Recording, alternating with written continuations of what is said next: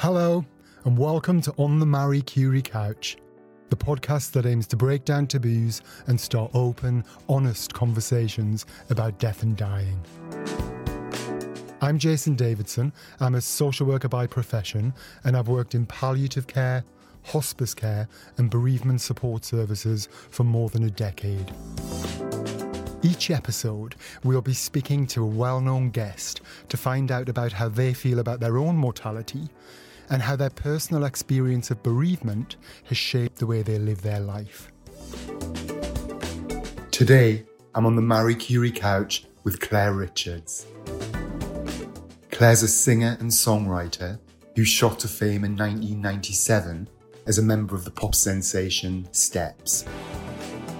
The group inspired a fanatical following thanks to their catchy, era defining hits and their accompanying dance moves. Claire's enjoyed a successful solo career since the group parted ways in 2001, and fans will be delighted to hear that the reunited Steps are set to release new music later in 2020. Claire lives with her husband and their two children. Due to the circumstances we all find ourselves in at the moment, I'm meeting with Claire via a video call.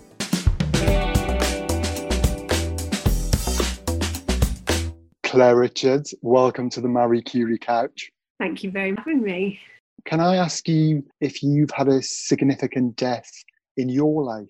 Um, yes, I have. I think it was 16 years ago. My auntie, she was diagnosed with lung cancer in the January of 2004, and they at diagnosis they gave her three months and somehow bless her she made it i think it was 10 months in the end she died in the october of that year. It was very short illness really in the grand scheme of things but by the time she was diagnosed it was really too late for them to do anything. She did have chemotherapy and had to have regular transfusions and stuff so I think it just took its toll rather quickly on her, but thankfully for us, longer than was initially thought. You had a bit more time together. Yeah, absolutely. So, can I just take you back to when your auntie was first diagnosed? How did you find out about it? Who told you? Well, it was my parents.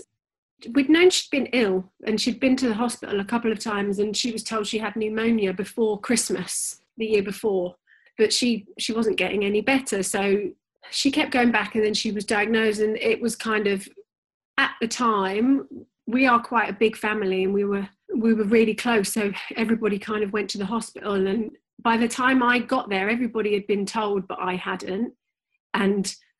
I've got a bit of a reputation in my family for sticking my head in the sand a little bit and not really liking to face anything. So I think everyone was a little bit frightened to t- to tell me what was going on. And um, at this point, we were kind of all in a waiting room at the end of the corridor, and my mum and dad kind of I remember it so clearly. My mum one side and my dad the other. I've started already. kind of linked arms, and they they had to hold me up. I suppose I definitely would have avoided situations like that, like it was all a bit kind of you know how's claire going to react? How's how's she going to deal with it? And once i was in the room i was fine. I made some kind of stupid joke which did make her laugh which i'm i'm glad it made her laugh and not cry but then you know. And i can see it's still painful for you now. I don't think about those moments often but when you record i don't know instantly those kind of feelings and those thoughts come back. My granddad had passed away before that my mum's dad and this auntie was my mum's sister. So there had been quite a lot of cancer and on that side of the family. But with my aunt, it was she was my mum's younger sister. They were one of six. So my auntie was the youngest, then it's my mum, then my other two aunties, and then two uncles. I was only eight when my granddad died. So it, it was awful because my mum was devastated, but with Auntie Pauline, I think it had a massive impact on on us as a family and and me, I suppose. I definitely grew up a little bit that year. I think there's that thing, isn't there, about when you're younger as well, if there's a close connection between aunties then the cousins are going to be together and you'll be spending more time together and that person still like a parental figure isn't it it's still somebody who can be very close absolutely and she was always if there was anything ever wrong with any of us kids or my, even my mum she was always the first one there always she would have done anything for anybody she was also she was a bit of a whirlwind her favorite phrase was i'm not stopping she'd fly in have a cup of coffee and then be off again so she was always on the move doing something. I always remember she was, I'm not stopping, I'm not stopping. And then, you know, an hour and a half later, she was still there most of the time. A great ball of energy. Yeah, she really was. You knew when she was there for sure. I mean, they're all quite big personalities, my mum and her sisters anyway, but she was, um, yeah, she was definitely something so going back to that time, Claire, so yeah. you're in the hospital, you've just had the very shocking news broken to you by your mum and dad. They're on either side of you. You stay at the hospital for the kind of remainder of the day. I know that you spoke there about um, other people in the family having died before your aunt and there being um, cancer in the family. So that was something that, you know, it wasn't wasn't the first time people had talked about cancer. How about death and dying? as a family, do you remember when you were kind of younger? Was that talked about as a family openly or? Um, I don't really know. I don't remember because my grandma died. So my dad's mum, she died when I was five or six, I think. And then my grandfather was a bit later on, so before my auntie as well. So I'd had three grandparents had passed away before my auntie. And after my auntie, unfortunately, one of my mom's brothers passed away as well from cancer, but we weren't as close to him. So even though it was shocking, and again, really a short illness, and it was only a couple of years after Auntie Pauline. So, but at growing up, I don't really. I know people had died, and and I and I know they weren't there anymore. But I hadn't. I don't remember ever really be some, something that we discussed that much. Maybe it's because I was too young, or I don't know. It, it's a weird one. I but I was aware that it happened. I mean, I didn't go to funerals and stuff because my mum and dad always felt we were too young to go to grandparents' funerals, and they, I guess they didn't want us to be around the sadness, if you like. Um, I did go to my dad's dad's funeral actually. I remember because I wore my school uniform because I was probably about 14 or 15. it was my smartest outfit, it must have been at the time.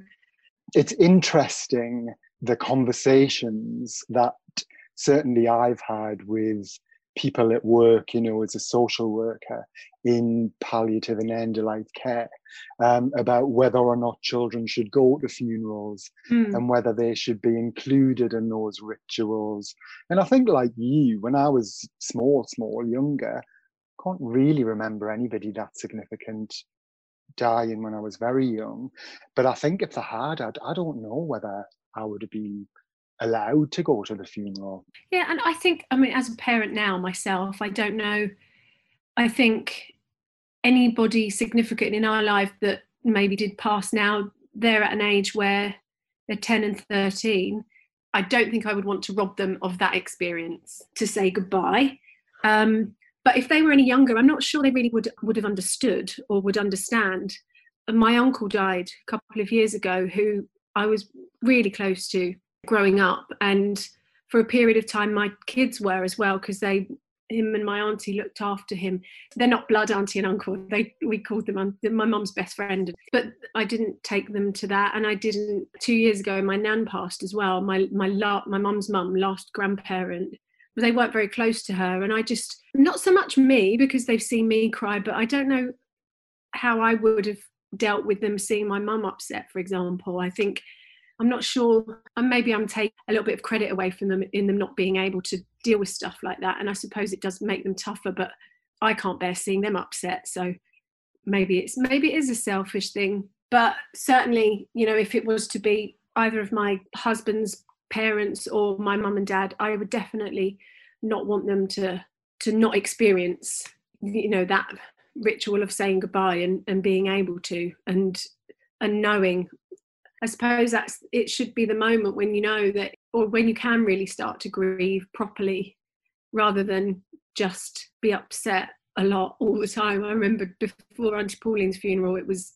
I just couldn't pull myself out of it, I suppose. The last 10 months of going through this with her and and when she finally decided to and I do utterly believe that she decided it was her time. She she stayed at home the whole way through. Um, but then I, on the Monday night, it was the she died on the 12th of October, and on the 11th of October, she said um, she wanted to go to the hospice, and we all expected her to be there. For, I don't know. I, I didn't know, didn't realise it was the end. I suppose again, it was me sticking my head in the sand.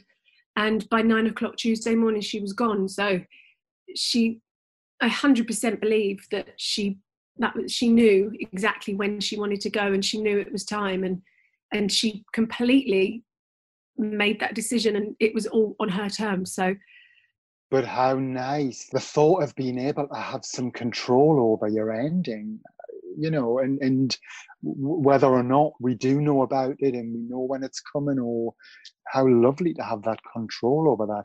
During that time from when your aunt was diagnosed up until the october when she died did she talk about um, her wishes or that did she talk about the fact that she wanted to be in a hospice at the end? Did she know about hospices? Did she plan it? I think she must have done. A lot of those details she didn't really discuss with us because even though we were adults, she still referred to us as the babies, if you like. Yeah, of course. Because my sister was a hairdresser and she was the one that cut all her hair. And she was more upset about my sister having to be the one to do it than actually having it all cut off, which I found that quite tough to deal with. I thought that was I thought she'd be more upset about, and I was there as well. I kind of held her hand while my sister did it, and it was in the hospital, and she was having treatment.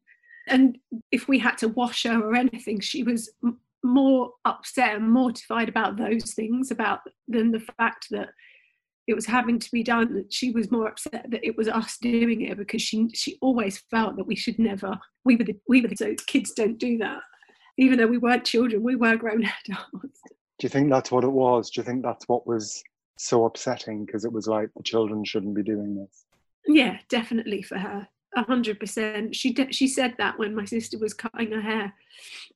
I remember, I think it was maybe one day we were giving her a shower. There was one of those kind of sit down showers, and then we were washing her, and she broke down, and she just she was so, just so upset that we were doing it. I think if it had been my mum or my nan or any or one of my other aunties, I don't think she would have been up, so upset. But because it was her nieces or her daughter, she just she just yeah she she couldn't handle it.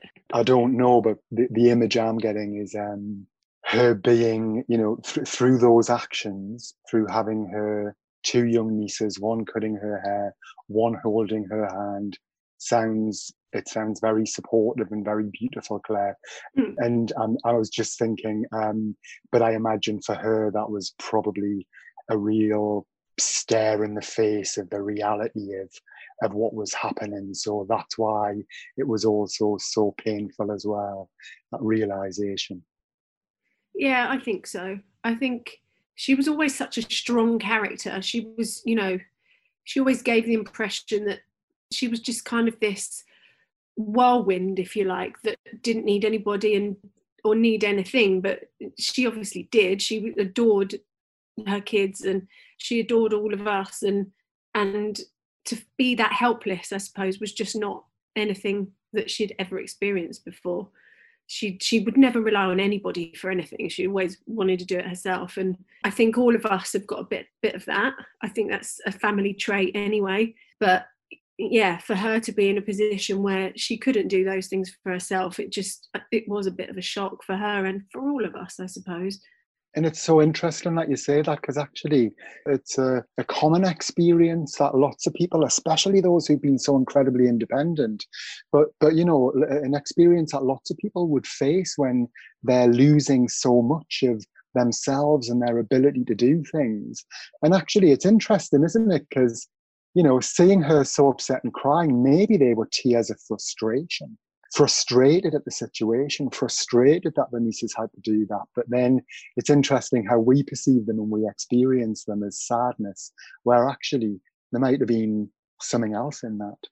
Yeah, you're probably right, actually. I think if I put myself in her position, I probably it, it would be frustration uh, and even anger, I suppose, that that something like that was happening and that had happened so quickly, and there was really nothing anybody could do about it. You know, the chemotherapy that she had was just to give her a bit more time, and as much as we all appreciate that time, and it's events like this that have happened throughout my life that make me believe that everything happens for a reason. That year that she was ill, I should have been doing a solo album, and and for whatever reason, it it, it didn't happen. So I was there, I was around, I was there every single day that I needed to be there. So when I look back, uh, just before it happened, I thought, oh God, why is this happening to me? And then once we got the news about her, I knew exactly why. I'm very close to my cousin, who's her daughter. We're closer in age than than some of them. And my sister, we would the three of us would take her for lunch at least once or twice a week. We'd go somewhere different, and it for that whole period of time, we'd never done it before, really. Maybe once in a blue moon, but for that whole period of time, we did it at least once a week. She never really ate much, but just having that and having that time, I never would have had it if it, if it happened a year before or two years before. I wouldn't have been there so i'm grateful every day for for that time that that i did have and i know that everything happens for a reason one way or another and at some point we find out what that reason is absolutely and i think that you were then given this time so you could do all of that together. It was like a gift. So you said that your aunt went into the hospice on the day before she died. Yeah. I know this wasn't discussed with you but why do you think hospice care was important to her? I don't think she wanted to die at home. I don't think right. she wanted to to leave that memory of her for everybody, especially for my cousin um, and for my uncle. I suppose I think for her it just would have tarnished the family home and made it more difficult for them. I know she would have been thinking about how it would have been for everybody else rather than for her. I think we all would like to think we die peacefully in our in the surroundings that we we want to but i'm pretty sure that her final decision would have been made on the basis that it, it was better for for her memory and for for everyone else not having to go back to that house and and see where she died or think about the room where she passed away. I think i'm pretty sure that's why. Were any of the family able to be with her at the hospice? Yeah my mum was actually there. Um, my uncle, her husband, and I can't remember where I was that morning. I, it was a surprise to hear that she had gone so early, but my cousin, she was she waited for my cousin to get there. She um I think my mum was there for maybe an hour before and she wouldn't let go until my cousin got there and she did. And then that was it. So she was there with her mum. Yeah we all said our goodbyes the night before. I think I, in my head, I, all the way along, even though I knew that she wasn't going to get better, all the way along, I thought at some point there would be some kind of miraculous recovery. I suppose, and I, I, I never really think of myself as an optimistic person. I don't know. It's just me trying to shove out what was actually going to happen and not having to face it. I saw her afterwards as well. We went to the hospice, and it was something I never thought I'd do. I really never thought I would ever want to see somebody after they'd passed. I kind of had no interest, but we did. Went and I said goodbye and give her a kiss on the cheek, and she just looked like she was sleeping. It's so weird. Was that a nice thing to do? Are you glad you did that? Yeah, I am glad I did it actually. I never thought that I would have, but I am. I'm glad because she looked peaceful Finally. Sorry. Don't be sorry at all. I mean, you know, having this conversation again, as you said, they're not conversations we go back to all the time. No. They're not conversations we have very often. And so when we do, you know, this was somebody who was hugely significant in your life and someone you were incredibly sad about losing. So, what you're experiencing now, and by having a bit of a cry, is the most normal thing in the world. oh, dear. Can I ask, um, had your aunt planned her funeral? Um, I think the elements of it, yeah, she had. There were songs that she wanted played. Um, we're, we're not a particularly religious family, so we had a humanist ceremony, which was nice because it just celebrated her and talked about her. Um, but yeah, she'd always said all along certain songs that she wanted, and she did have a wicked sense of humour. And we all thought that she was joking to a certain degree, but she kept saying that she wanted the song Take My Breath Away by Berlin. And that is the song that was playing when we walked into the crematorium. So, but she, you know, she meant it and. And she got it. Yeah, she got it. yeah, she did get, she didn't want to have any flowers. She was adamant. One of the last things she said to me was, like, I don't want any lilies. And, and she said the F word as well. she did have a bit of a, she liked to swear, bless her. But she said, don't, don't want any flowers. And she went, and don't get me any lilies. But she hated the smell of them. She could not stand the smell of lilies. And and I don't remember ever really thinking about it before, but I can't either anymore. If I get lilies in a bouquet, I have to take them out because I remember that as being one of the last things she said to me. And every time I smell a lily, I think, oh, I can't stand that. Every day and night, Marie Curie nurses and frontline staff give vital support to dying people and their families. We rely on the generosity of the public to deliver our care, but due to the coronavirus pandemic, our fundraising activities are grinding to a halt. We urgently need you to donate today. Visit mariecurie.org.uk forward slash donate. What was the experience like after she died? I can see it's still painful and with you now, but do you remember what it was like those first few months and weeks afterwards? Um, yeah, it was just my marriage was breaking down at the same time anyway, or, or I don't know whether that had something to do with it because he just didn't understand the grief, I suppose, that I was going through. It was definitely a massive. Um, I'd only been married the year before, so I got married in 2003. And I do remember just not really being able to pull myself out with it for a long time. I cried a lot.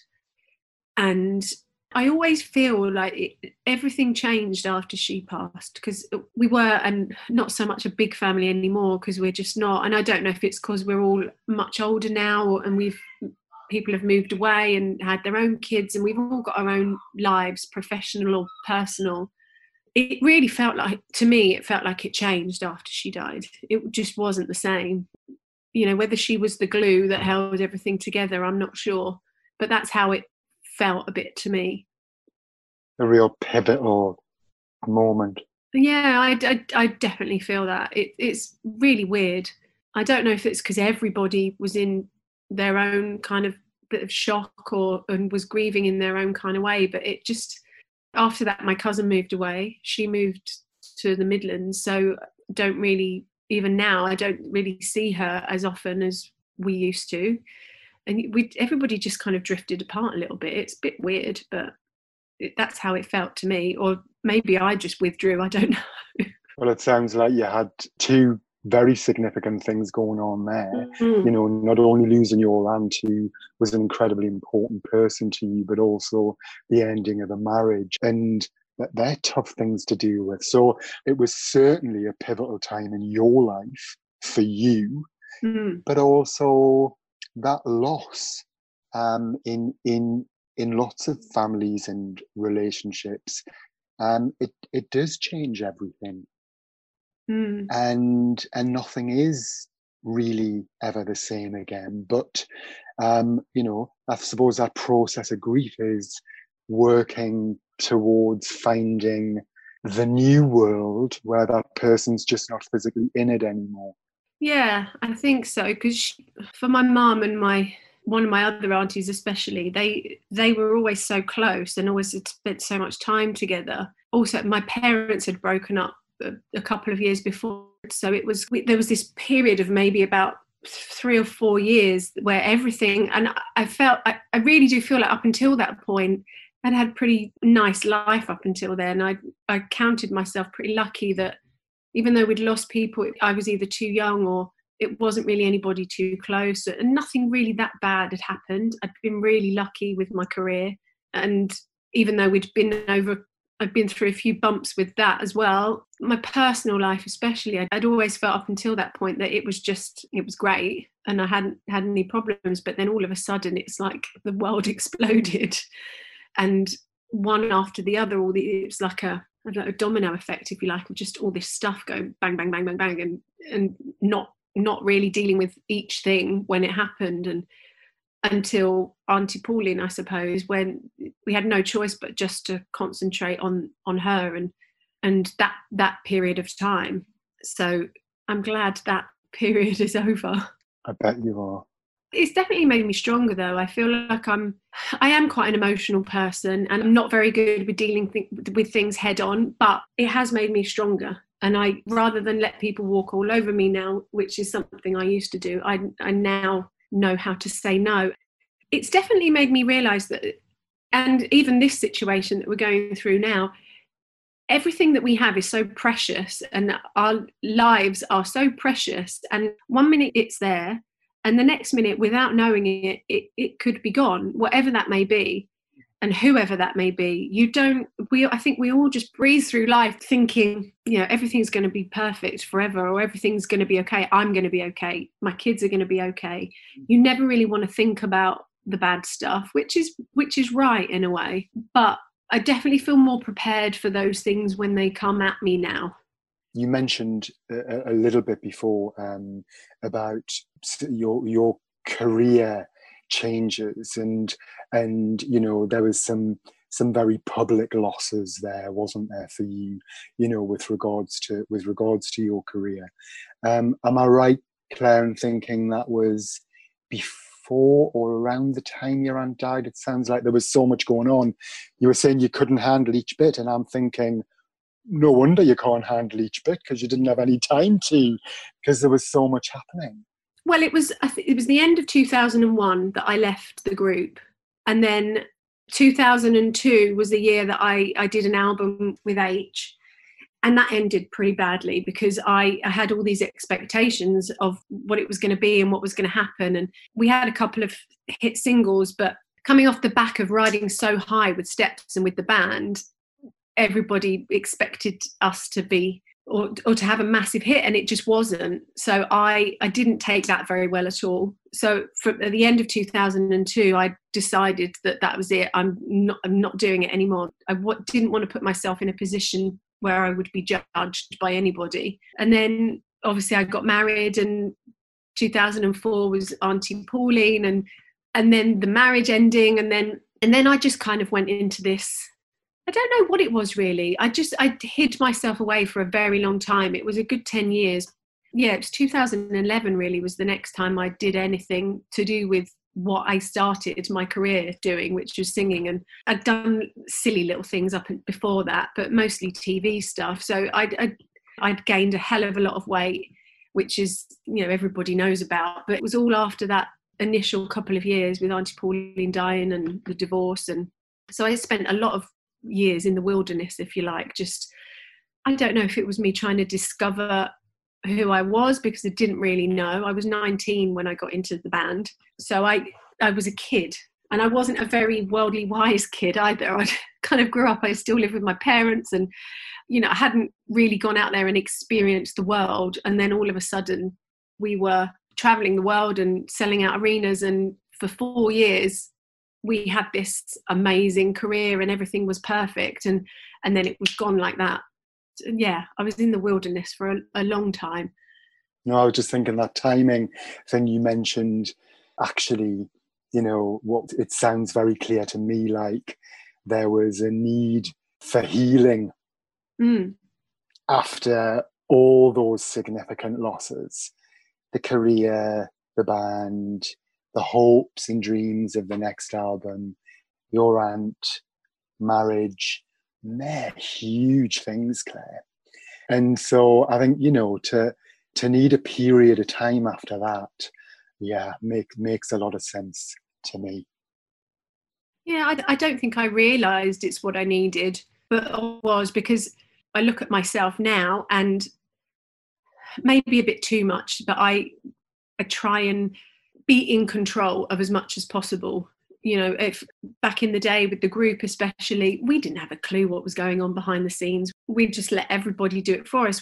We went out on stage and did our thing and then we didn't think about any of that stuff. But now i it has put everything into perspective for me. I know it's it is my job. I love my job but it's i have my own children now. I have a husband a home you know i have a mortgage. It's it's not about me going out there having fun anymore. It's, it's a job and it's a business. And if i'm not paying attention to it then nobody else is going to. So those years they definitely made me realize what i didn't want anymore. Maybe not so much what i did want because sometimes i don't know that until it comes along but it definitely made me realize what i didn't want to be and what i didn't want to do anymore. And thought do you know what? I don't know what tomorrow is going to bring so i may as well give some of this stuff a go, even if it is scary.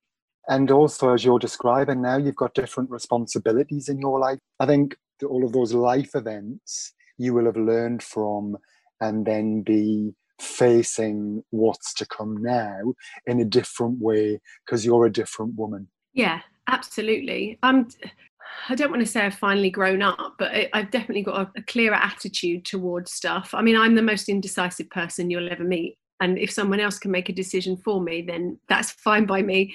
But there are times when i feel like i have to take control of a situation because nobody else is. So i i do. And sometimes it's quite satisfying sometimes to know that i've got the ability to be that strong. And i when i think back to that day in the hospital when everybody was expecting me just to fall apart i've definitely come a long long way I know that I've changed, and I know that that is one of the most significant events to have happened that did change me 100% and my outlook on life and how we deal with each situation that is thrown at us. I, I do believe everything happens for a reason and it is only because of that year and because of her illness and just how i ended up being there because any other year i just wouldn't have been just going back to our very open and very honest, and I'm so grateful, Claire, um, our conversation about death and dying. Can I ask, do you ever think about your own death? Um, yeah, sometimes I find that I do. And I have to be honest, it terrifies the life out of me. Probably mostly because of my kids, because I would hate to miss out on one single second of anything that they go through or they achieve or i just that's that is what scares me more than anything about dying is missing out on a single second of their lives. I'm going to annoy the hell out of them their whole lives i'm sure. But that's yeah that's what i think about when i think about death is god. Can imagine not being here when they get married or when they leave school or sounds silly and it's quite a morbid thought but if like yeah sometimes i do think about that and I don't think it's a morbid thought. And I think what you're describing is incredibly, you know, natural and normal. And for those people who, like your aunt, are faced with the terminal illness and their parents, then they've got to begin to think about all of those things you know? Um so so you think about it sometimes. Do you talk about it ever? So have you plan have you made any plans for the future? So there's some very practical things like people you know will make a will. Yeah. Um or some people will go as far regardless of their age um, or health will go as far as um, planning a funeral. Um, I must admit, I haven't thought that far because, again, as much as I do think about it sometimes in my head, you know, it's never going to happen to me. I'm going to be immortal, obviously. Um,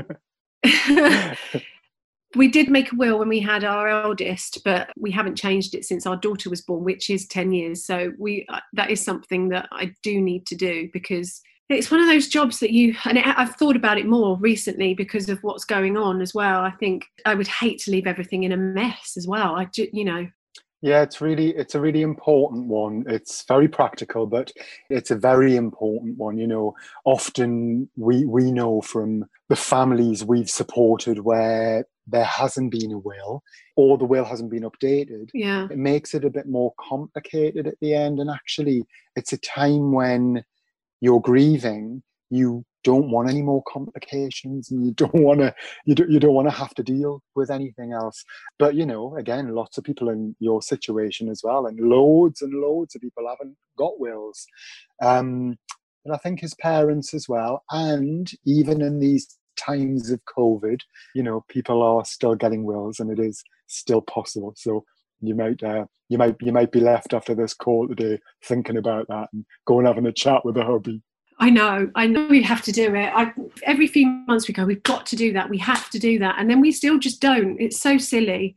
It's so silly. And I'm way too much of a control freak to not have everything written down exactly. This is how it's going to be. This is what I want. This is where this is going. And this is who's going to look after my kids. And yeah, I would be absolutely devastated, even though I obviously wouldn't be here, but I would be devastated to think that I'd left anything in any kind of mess for someone else to have to sort out. It's not it's not fair, regardless of anything else. Yeah, yeah. Um, is legacy something that's important to you? What would your legacy be? Oh, I don't know. Actually, I think um, I think I would like to be remembered as someone that was kind. Not even so much anything about the work. I think it's more important for me that I was a nice person and I did nice things and I was I was kind and I was a good mum. I would just like to be remembered fondly, I think. Well, listen, Claire Richards, thank you so much for joining me today on the Marie Curie couch. It's been an absolute pleasure to meet you. Great conversation, and I'll remember you as a wonderful woman. Oh, bless you. Thank you. Thanks for having me. So that's all for this episode of On the Marie Curie Couch. We hope it's got you thinking about matters of life and death and perhaps starting those conversations with your own friends and family. Marie Curie's here to help. From planning ahead to coping with bereavement, you can talk through any concerns you have around the end of life with our support line team, which also includes specially trained nurses call us on 0800 090 2309 or search Marie Curie online. This podcast is made by Marie Curie, a national charity that supports people affected by terminal illness. For more information and support, you can visit our website mariecurie.org.uk. The podcast is produced and edited by Marie Curie with support from Ultimate Sound and Vision. The music featured is Time Lapse by Pan Panoceanic. If you've enjoyed this podcast, please do like and subscribe. Thanks for listening, and until next time, goodbye.